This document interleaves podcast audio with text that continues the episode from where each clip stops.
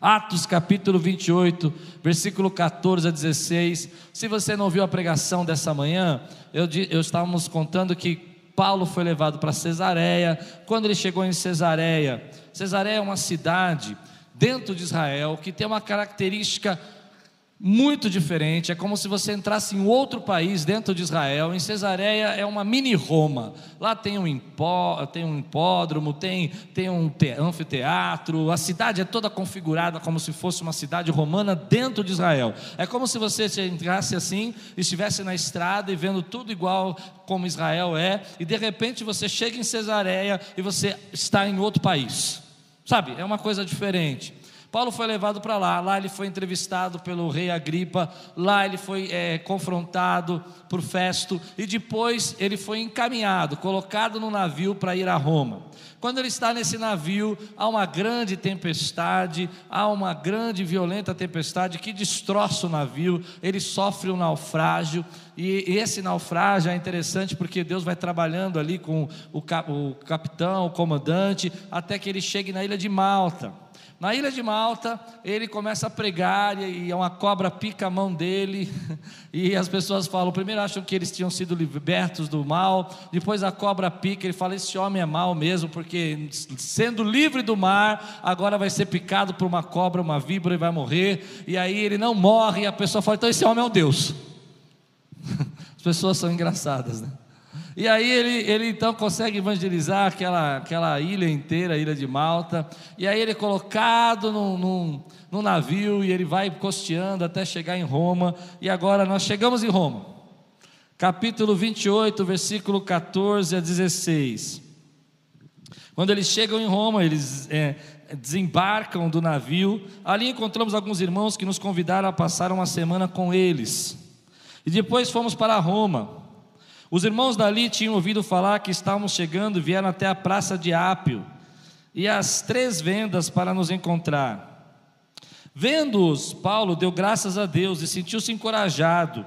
Quando chegamos a Roma, Paulo recebeu permissão para morar por conta própria, sob a custódia de um soldado.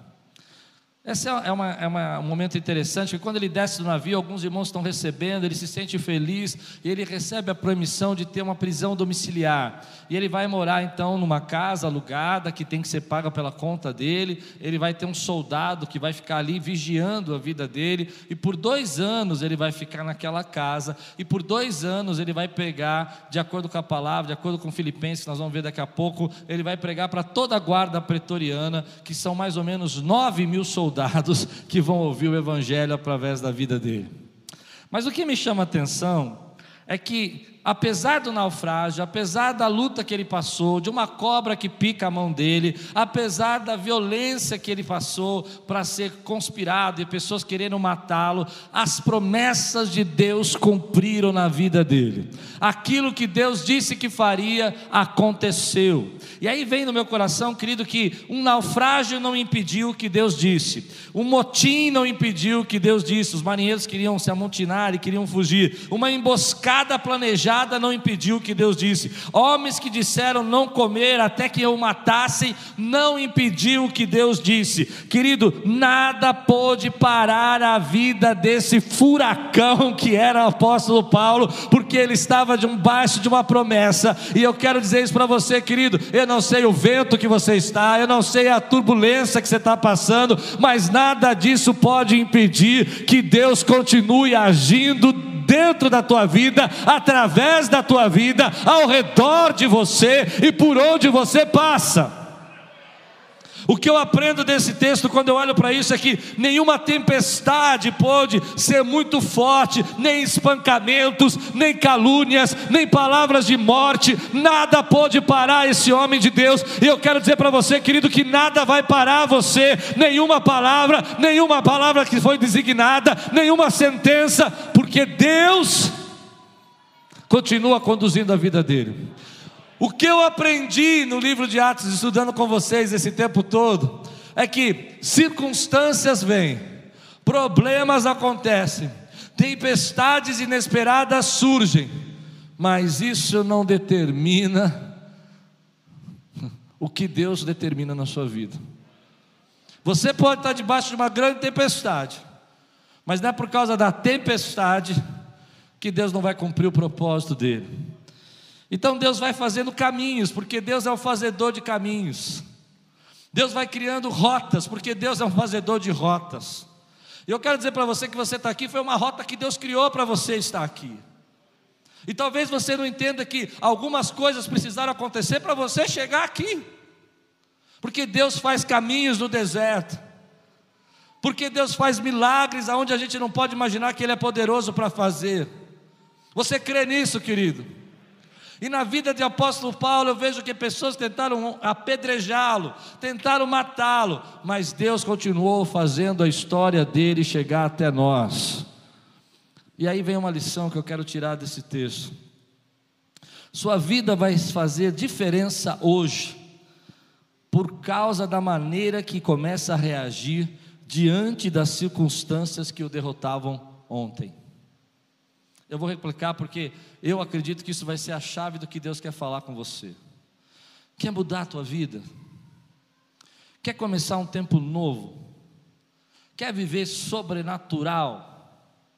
Quer viver daquilo que Deus tem para você e não daquilo que você acha que pode conseguir? Sua vida começa a mudar no momento que você entende que, mesmo diante das circunstâncias mais difíceis e que te paravam hoje, ontem, hoje elas não vão parar mais você. Sabe, deixa eu explicar isso para você.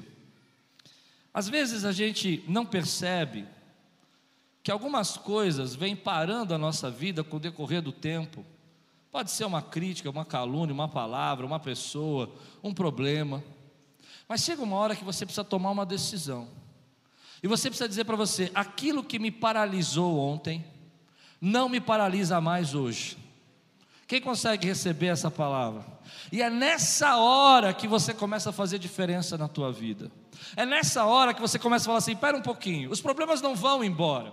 As tempestades continuaram, as perseguições continuaram, as cadeias sobre a vida dele continuou, mas esse homem não parou de fazer aquilo que Deus mandou ele fazer, nunca mais ele se escondeu. Lembra no começo, quando ele ficou escondido lá três anos? Sabe por quê? Porque aquilo que paralisava a vida dele ontem, já não mais tinha efeito sobre ele hoje. Quando você começa a perceber que as pessoas que falam mal de você, as pessoas que te caluniam, te deixavam para baixo, te deixavam triste, mas hoje não é que elas pararam de falar, simplesmente você não liga mais para isso, porque você sabe quem você é e aonde você precisa chegar. É quando você começa a entender que quando você tinha condição ou você não tem condição, isso não determina quem você é, e hoje você talvez não tenha muitas coisas para você poder fazer, mas Deus continua sendo o centro da tua vida e essa essa condição momentânea que você está passando não paralisa você. É nessa hora que a tua vida muda. Não é porque os inimigos vão embora, não é porque tempestades não surgem, não é porque você não enfrenta problemas, mas é porque você diz: circunstâncias que me paralisavam ontem, eu amadureci, eu cresci, eu sou diferente e eu não me importo mais com isso. Eu não me importo com o que os outros pensam. Eu não me importo com o que os outros falam. Eu não me importo com o que os outros vão ou deixem de ir. O que eu me importo é que eu esteja no centro da vontade de Deus. Pregue a tempo e a fora de tempo, o apóstolo Paulo diz. Isso para mim me espanta, porque muitas vezes a gente não percebe que aqui está uma chave para a nossa vida. Quando você começa a entender que você vai levar pedradas ainda, mas essa circunstância já não te afeta mais. Quando você começa a entender que você pode ser levado às vezes para dentro de uma tempestade, mas isso já não te não paralisa você nem sua fé. Você não entrega o seu, as suas emoções para isso. Você não, você não, não se rende. Você diz: olha, isso vai acontecer. Eu, eu tenho uma experiência muito próxima disso, é porque você não percebe que algumas circunstâncias nos derrotam e a gente não consegue viver acima delas e elas acabam não indo embora. Mas chega uma hora que você decide que aquilo não vai mais incomodar você. Hello? E você começa a dizer: para um pouquinho. Eu não sei se algum dia todo mundo vai gostar de mim, mas isso já não me incomoda mais. Eu não sei se algum dia eu posso passar por uma dificuldade ou receber uma grande bênção, mas eu não estou mais preocupado com isso. E essa circunstância que eu estou passando agora, que eu passar, passando agora, antigamente tinha poder de me paralisar, mas agora não me importo mais. Importa que Cristo seja glorificado na minha vida. Você consegue receber essa palavra na tua vida? É aí que a pessoa cresce. É aí que a vida dela muda. Tem muita gente esperando viver um tempo onde todos os seus problemas acabem. Seria muito bom viver um tempo assim. Mas parece que quando nós não temos problema, alguém que a gente ama está passando por problema. Não é assim? Quando a gente está bem, tem alguém muito próximo da gente que está passando por dificuldade. Mas é nessa hora que você fala assim, sabe? Eu aprendi a estar contente em toda e qualquer situação. Olha o que o apóstolo Paulo vai fazer. Versículo 30, 31. Ele está preso nessa prisão domiciliar, ele vai ficar por dois anos lá. Por dois anos inteiros, Paulo permaneceu na casa que havia alugado e recebia todos que iam vê-lo. Todas as pessoas que queriam vê-lo, ele recebia. E pregava o reino de Deus e ensinava a respeito do Senhor Jesus Cristo abertamente, sem impedimento algum. Uma das coisas que eu aprendi é que o seu propósito vai com você aonde você vai. Quem pode dizer glória a Deus? Algumas pessoas acham que se elas mudar de lugar, se elas mudarem de relacionamento, se ela mudar de trabalho, é claro, algumas vezes isso pode ser real, mudar de trabalho, mudar de relacionamento. Mas a grande maioria nós somos o que somos e reproduzimos o que nós somos aonde nós estamos. Se você, querida, é cheio do Espírito, pode ser mais difícil você trabalhar num lugar onde as pessoas não conhecem a Deus, mas a glória de Deus vai se manifestar na tua vida nesse lugar. Se você entende o seu propósito, você pode estar num lugar muito difícil, mas as pessoas vão reconhecer a graça de Deus sobre você aonde você está. Eu tive uma experiência sobre isso, e essa foi uma das maiores lições que eu tive na minha vida, que foi que quando eu estava, cortar aqui o meu, meu retorno aqui, quando eu estava no Havaí, aquele tempo, estudando, eu estava com muitos líderes, empresários e gente, e fazendo um curso especial. Mas o interessante é que quando nós chegamos lá, ninguém sabia quem era ninguém. Essa foi a maior lição que eu tirei da minha vida. Essa foi a maior lição que eu aprendi nesse tempo. Eu estava sentado ali com pessoas, primeiro-ministro de um país, mas lá não importa, porque ninguém conhece seu país, ninguém vem do seu país. Mas importou uma coisa, e foi isso que marcou a minha vida. Importou que quando você é alguma coisa, quando você entende que você não é o seu cargo, você não é o seu título, você não é o dinheiro que você tem na conta, porque isso não importa para ninguém, foi essa a maior lição que eu tive. Você começa a reproduzir o que você é. E se você é um agraciado, você é um agraciado aonde você chegar. Ainda que as pessoas não te conheçam. Ou seja, você reproduz o seu propósito aonde você está. Você reproduz o seu propósito aonde você chega. E foi interessante comigo, porque quando eu saí, eu não sei passar camisa. Não reproduzo isso em casa. E a Lupe colocou as camisas na mala e disse assim: Eu não sei como você vai fazer, mas eu tenho certeza que alguém vai passar suas camisas. Eu disse, Lu, é, são 40 homens fechados num curso, que começa às 7 da manhã e acaba às 10 da noite, todo dia. Como alguém vai passar minhas camisas? Mas de repente eu estava ali, com aquele que era, seria o meu companheiro de quarto, da Filipina, e ele olhou para mim e falou: Eu quero passar suas camisas. E eu tomei um susto, eu falei: Como é? Ele falou: Não, eu senti no meu coração que eu tenho que passar suas camisas. Eu olhei para ele e falei: Você está brincando? Ele falou: Não, eu estou descendo, me dá duas, três camisas que eu vou passar para você.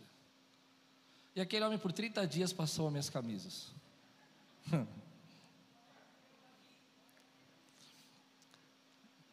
e no final, ele escreveu uma carta para mim.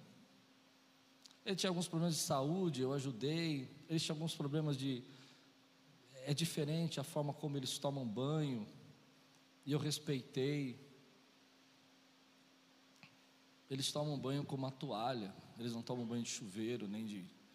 Nem de eles passam uma toalha no corpo, e eles têm um tempo para fazer isso, não podem ser interrompidos. Então eu acordava mais cedo, tomava o meu banho, deixava o banheiro para ele e saía. Ele lá ficava o tempo dele. E todos esses detalhes ele foi notando. No final ele escreveu uma carta. Naquela carta não tinha nada escrito sobre se eu era pastor, se eu tinha algum ministério no Brasil, tinha a ver com as características de quem eu era. Você é um pacificador.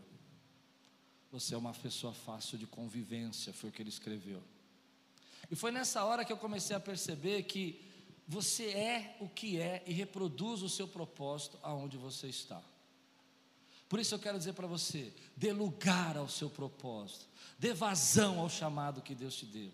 Não fique preocupado se as pessoas vão reconhecer ou vão entender quem você é. Não fique preocupado se as pessoas vão, vão dar valor àquilo que você é. Não, não se preocupe, querido, com isso. Se preocupe em ser aquilo que Deus chamou você para ser. Se Deus chamou você para ser generoso, seja generoso. Se Deus chamou você para ser bondoso, seja bondoso. Se Deus chamou você para ser paciente, seja paciente. Não pare, porque aonde você chegar, o propósito que Deus tem na tua vida chega com você. Então Paulo está preso, mas ele ainda continua pregando, e as pessoas continuam indo lá, porque sabem que na vida dele tem uma palavra de Deus.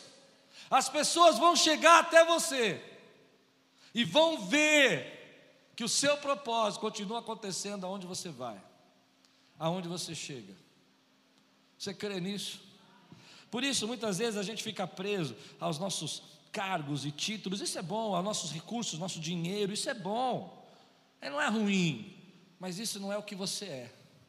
Você é muito mais do que o dinheiro, você é muito mais do que o cargo, você é muito mais do que ah, as condições, o carro que você anda. Sabe o que você é? Você precisa entender que a sua identidade é uma identidade de filho agraciado pelo Senhor. E ainda que as pessoas olhem para você dentro de uma prisão, fica estabelecido que o teu chamado continua operando na prisão. É uma história interessante, que não é muito bacana assim, mas é interessante. Que às vezes a gente percebe que pessoas são perseguidas e são levadas, por exemplo, para a prisão. Cometem um erro, cometem uma falha e acabam sendo presos. Mas lá na prisão elas se arrependem. E aquilo que elas são, de verdade, na essência, quando se convertem, começa a se manifestar dentro da prisão. Ou seja, nada vai impedir de você florescer, ainda que você esteja preso, ainda que você esteja num ambiente que você não consegue entender. Deus continua cumprindo o seu propósito. Você crê nisso? Por isso eu quero dizer para você: cuidado também. Se você é uma pessoa difícil, se você é uma pessoa que não é maleável, preciso falar isso. Se você é uma pessoa que não consegue caminhar com os outros, você vai mudar muitos relacionamentos, mas você vai ser o que você é. Então, antes de você mudar o ambiente, o espaço, a casa, o relacionamento, o trabalho, mude você. Porque aonde você chegar, você chega junto.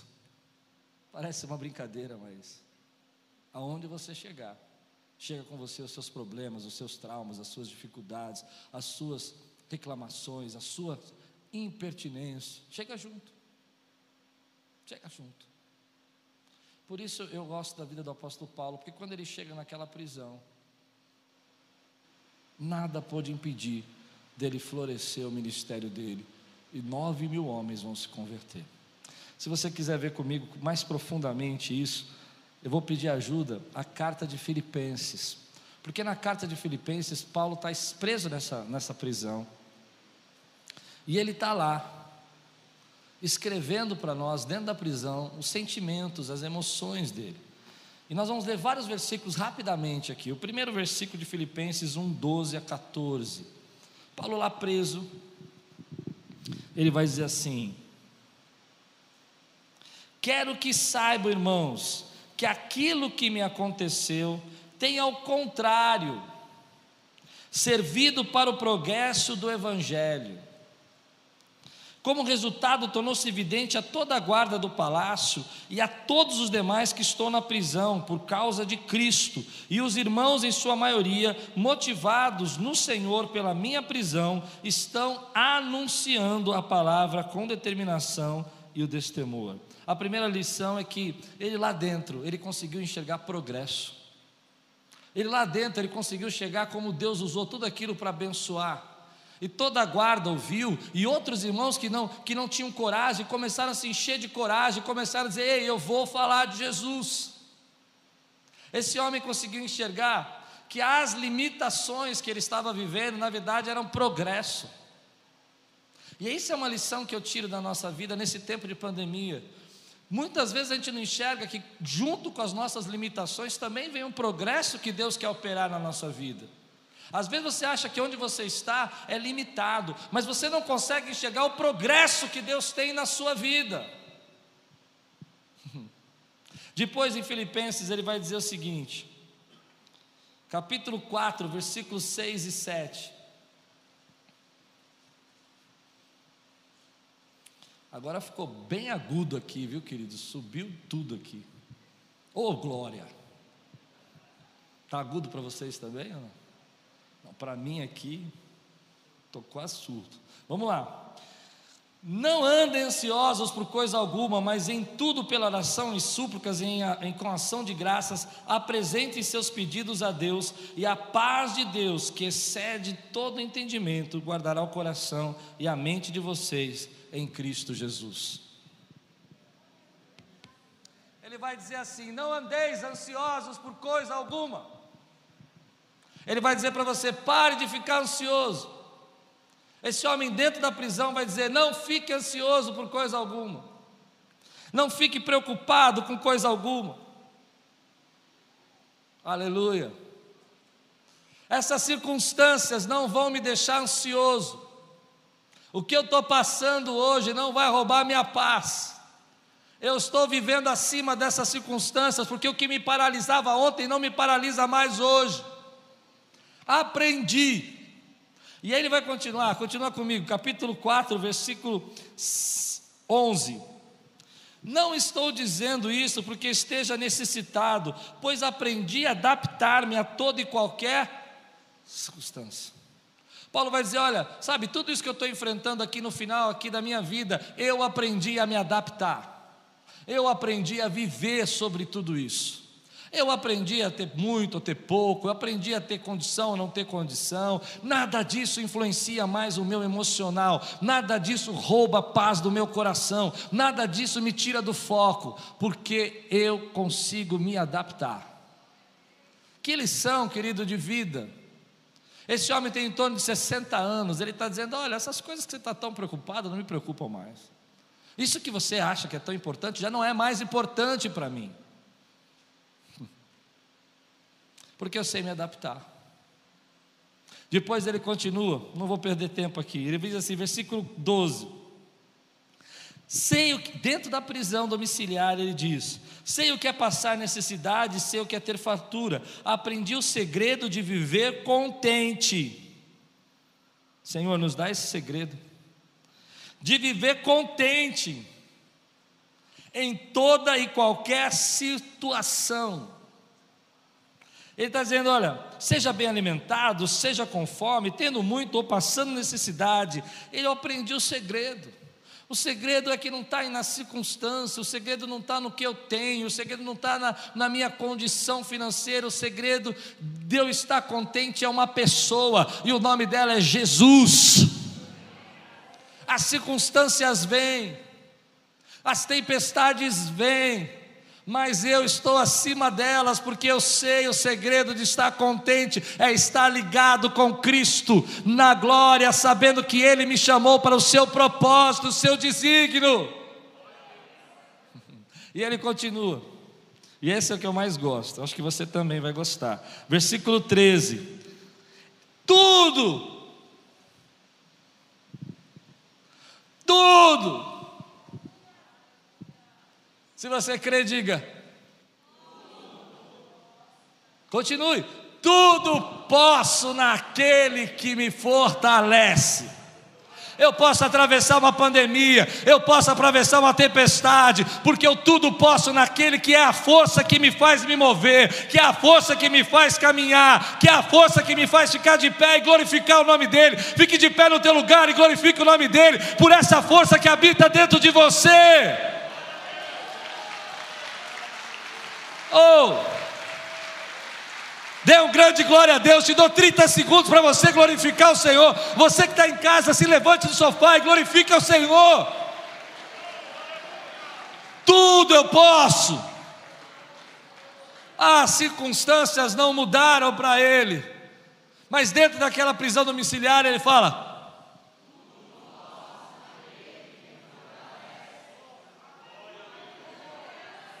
tudo coopera para o bem, tudo coopera para o progresso. Eu não estou mais ansioso com nada, porque eu sei que a minha vida pertence ao Senhor, eu tenho um dono. É muito bonito viver a fé desse homem, sente. Sabe por quê? Porque hoje nós somos uma geração que temos muitas crenças e poucas convicções. Vou repetir: muita crença e pouca convicção. Crença é diferente de convicção. Quer ver? Eu vou provar para você numa frase. Você crê que o céu existe? Está convicto? Nem todo mundo. Concorda comigo ou não? Muita gente acredita. Você acredita que Deus é bom? Claro. Mas quando você está passando por uma tempestade que você não entende, você está convicto que Ele continua sendo bom? Quem pode dizer glória a Deus por isso? Paulo não era um homem de crença, ele era um homem de convicção. E eu fico pensando que se você quiser mudar a tua vida, você precisa trocar crenças por convicções. Muita gente fala, eu tenho conversado com Deus sobre isso nesse tempo, quais são as minhas crenças e quais são as minhas convicções. Ninguém sabe, por exemplo, o tempo da sua vida, ninguém sabe o que vai acontecer amanhã, mas eu estou convicto que a minha vida está nas mãos do Senhor. Eu não apenas acredito que Ele cuida da minha vida. Eu, aliás, eu lamento algumas igrejas que têm crenças que Deus cuida, mas não estão convictas que Deus cuida. Eu estou convicto, pela vida do apóstolo Paulo, que Deus escreve a tua história. Eu estou convicto que tempestades não significam o seu fim, elas são passageiras. Eu estou convicto que as pequenas prisões e lutas que você passa na sua vida, e as grandes também, não param o propósito que Deus tem, Ele continua progredindo na tua vida, o Evangelho. Eu não apenas creio que Ele pode fazer, eu estou convicto que desde quando eu nasci, a minha história foi escrita pelo dedo de Deus e até nos momentos que eu não entendi, Ele continuava guiando os meus caminhos. Se você tem essa convicção, dá um glória a Deus na sua vida, meu irmão.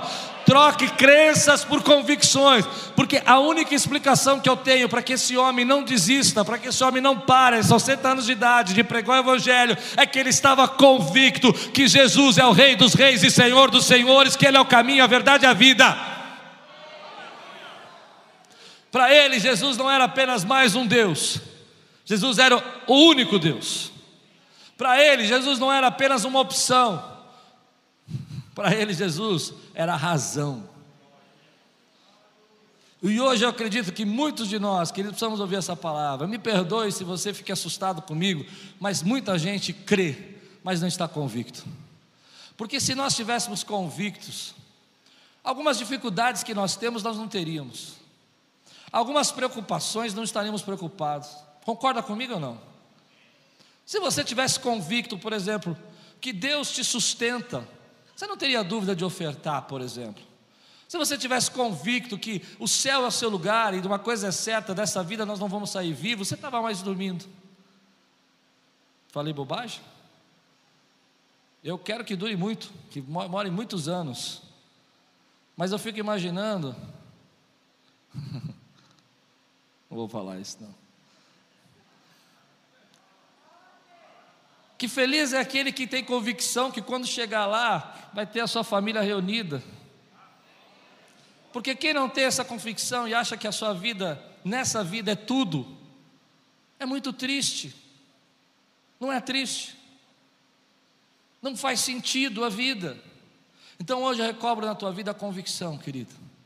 Não as suas crenças. As crenças eu sei. Você acredita que Jesus é o Filho de Deus, amém. Mas você está convicto que Ele morreu naquela cruz pelos seus pecados. Ou, oh, dê a glória a Deus se você está convicto. Porque a única explicação que eu tenho nesse texto todo é que Paulo era um homem convicto. Ele não apenas acreditava que aquilo era real, ele vivia com convicção a realidade dele. Ele não apenas achava que Jesus veio, ele sabia que Jesus veio. Ele não apenas imaginava que Jesus ressuscitou, ele entendia e via Jesus.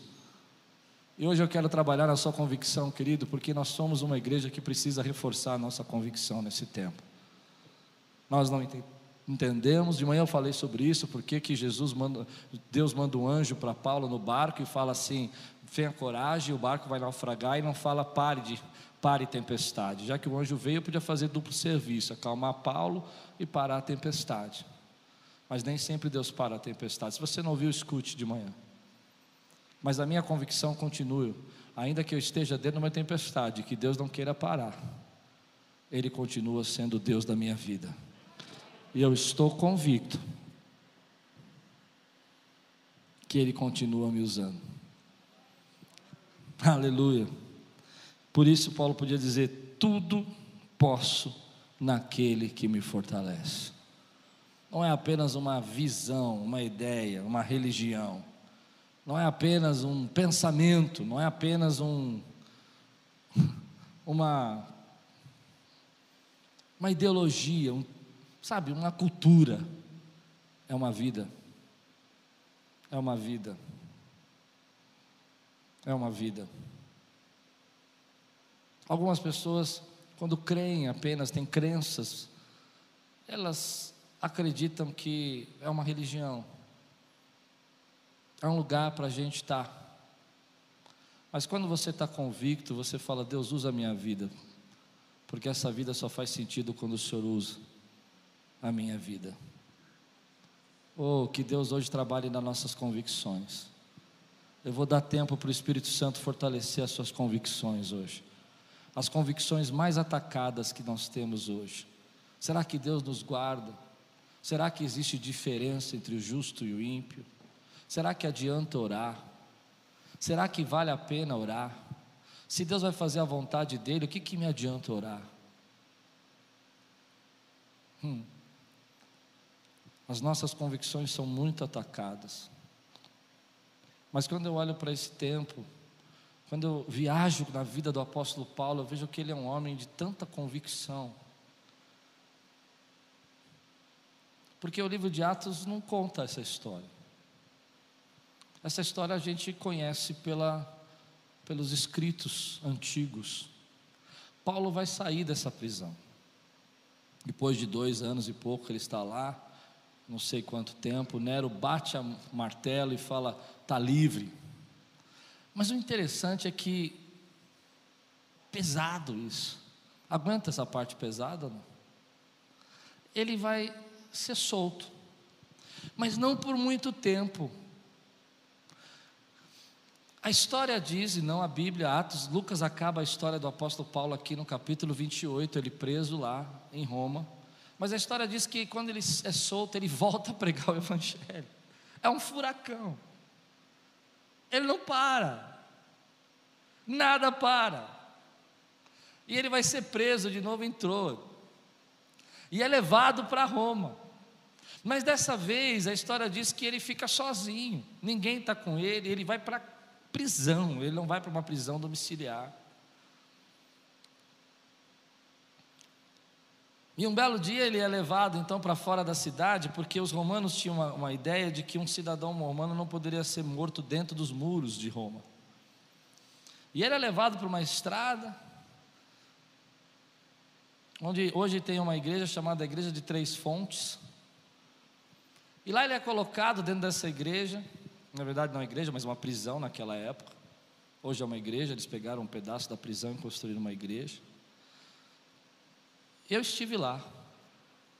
E quando eu entrei lá, eu comecei a chorar.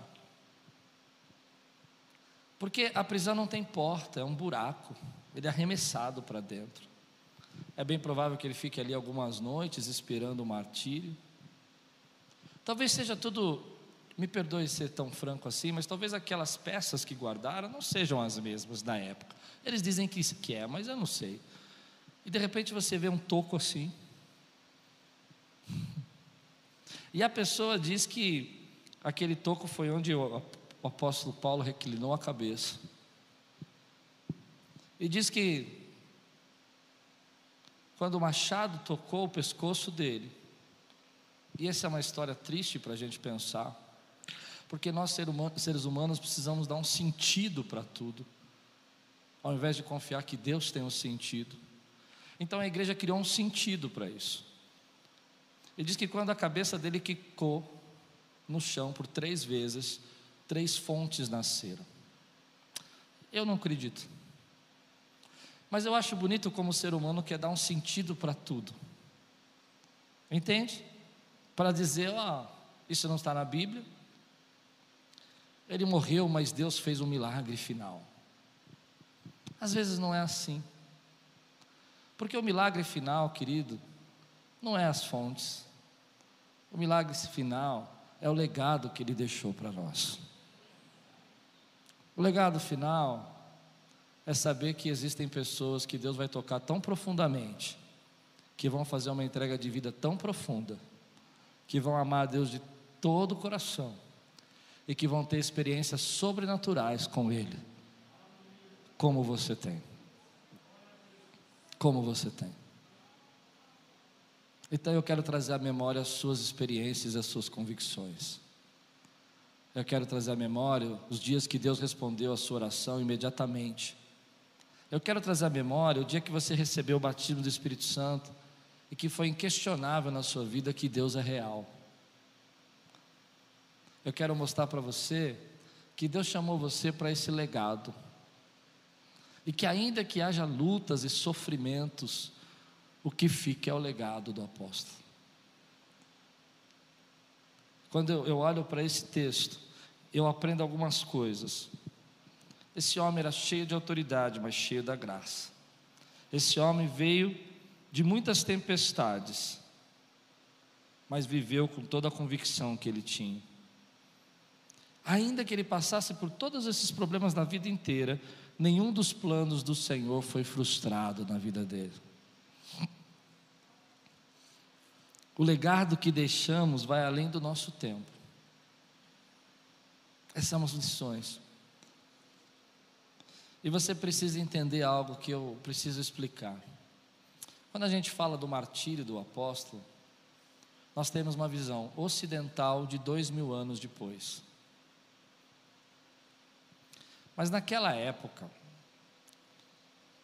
é, a ideia e a cultura da igreja é que a mais alta honra de alguém, por mais que pareça louco isso para nós na nossa geração hoje, é que se esse homem era realmente usado por Deus, ele não podia morrer tão simples assim, ele precisava ser martirizado. Porque isso era o sinal de que ele tinha recebido a coroação de participar de todos os sofrimentos de Cristo. A gente não entende isso. A gente não consegue compreender porque a nossa cabeça ocidental, dois mil anos depois, essa, essa situação. Mas naquela época, para eles, sem INSS, plano de saúde, sem aposentadoria, sem plano de futuro, pessoas morriam muito cedo. Mas a honra era receber um galardão desse. Convicções. Querido, hoje eu quero ministrar na tua vida assim. Recobre as convicções que você perdeu nesse tempo. Recobre a paz que traz as convicções que nós temos de um Deus que opera no nosso meio. Recobre a certeza que Deus está aqui. Que Deus ouve as suas orações. E saiba, querido, que apesar de todas as circunstâncias que você pode passar, ainda Deus continua guiando você e escrevendo a sua história. Você recebe essa palavra hoje na sua vida? Se você recebe, fica de pé no teu lugar, quero orar com você. É bonito saber que depois que ele chega em Roma, ele é liberto. É bonito saber que ele tem mais um tempo de pregação e mais uma oportunidade que ele não desperdiça. Talvez hoje seja a sua oportunidade. Uma oportunidade de ser liberto uma oportunidade de não poder desperdiçar a presença do Senhor na tua vida e a graça. E se Deus está falando com você hoje, que é uma noite de você vai ver uma entrega sobrenatural, que você precisa descansar, deixar a ansiedade de lado, porque tem muita coisa que a gente quer se proteger que a gente não consegue se proteger. Eu desafio você a levantar sua mão agora aqui, ó e fazer uma entrega comigo total aqui. Você crê nisso, querido? Se você está pronto para fazer essa entrega, eu quero fazer uma oração e quero que você repita comigo essa oração. Senhor Jesus, eu estou declarando a minha convicção que sou salvo pelo teu sangue derramado naquela cruz, que eu sou escolhido e eu sou um eleito e faço parte da tua família e todos os meus pecados foram perdoados. Que só há um único Deus, que só há um Filho e um Espírito Santo que operam na minha vida. E eu estou convicto que a minha vida te pertence.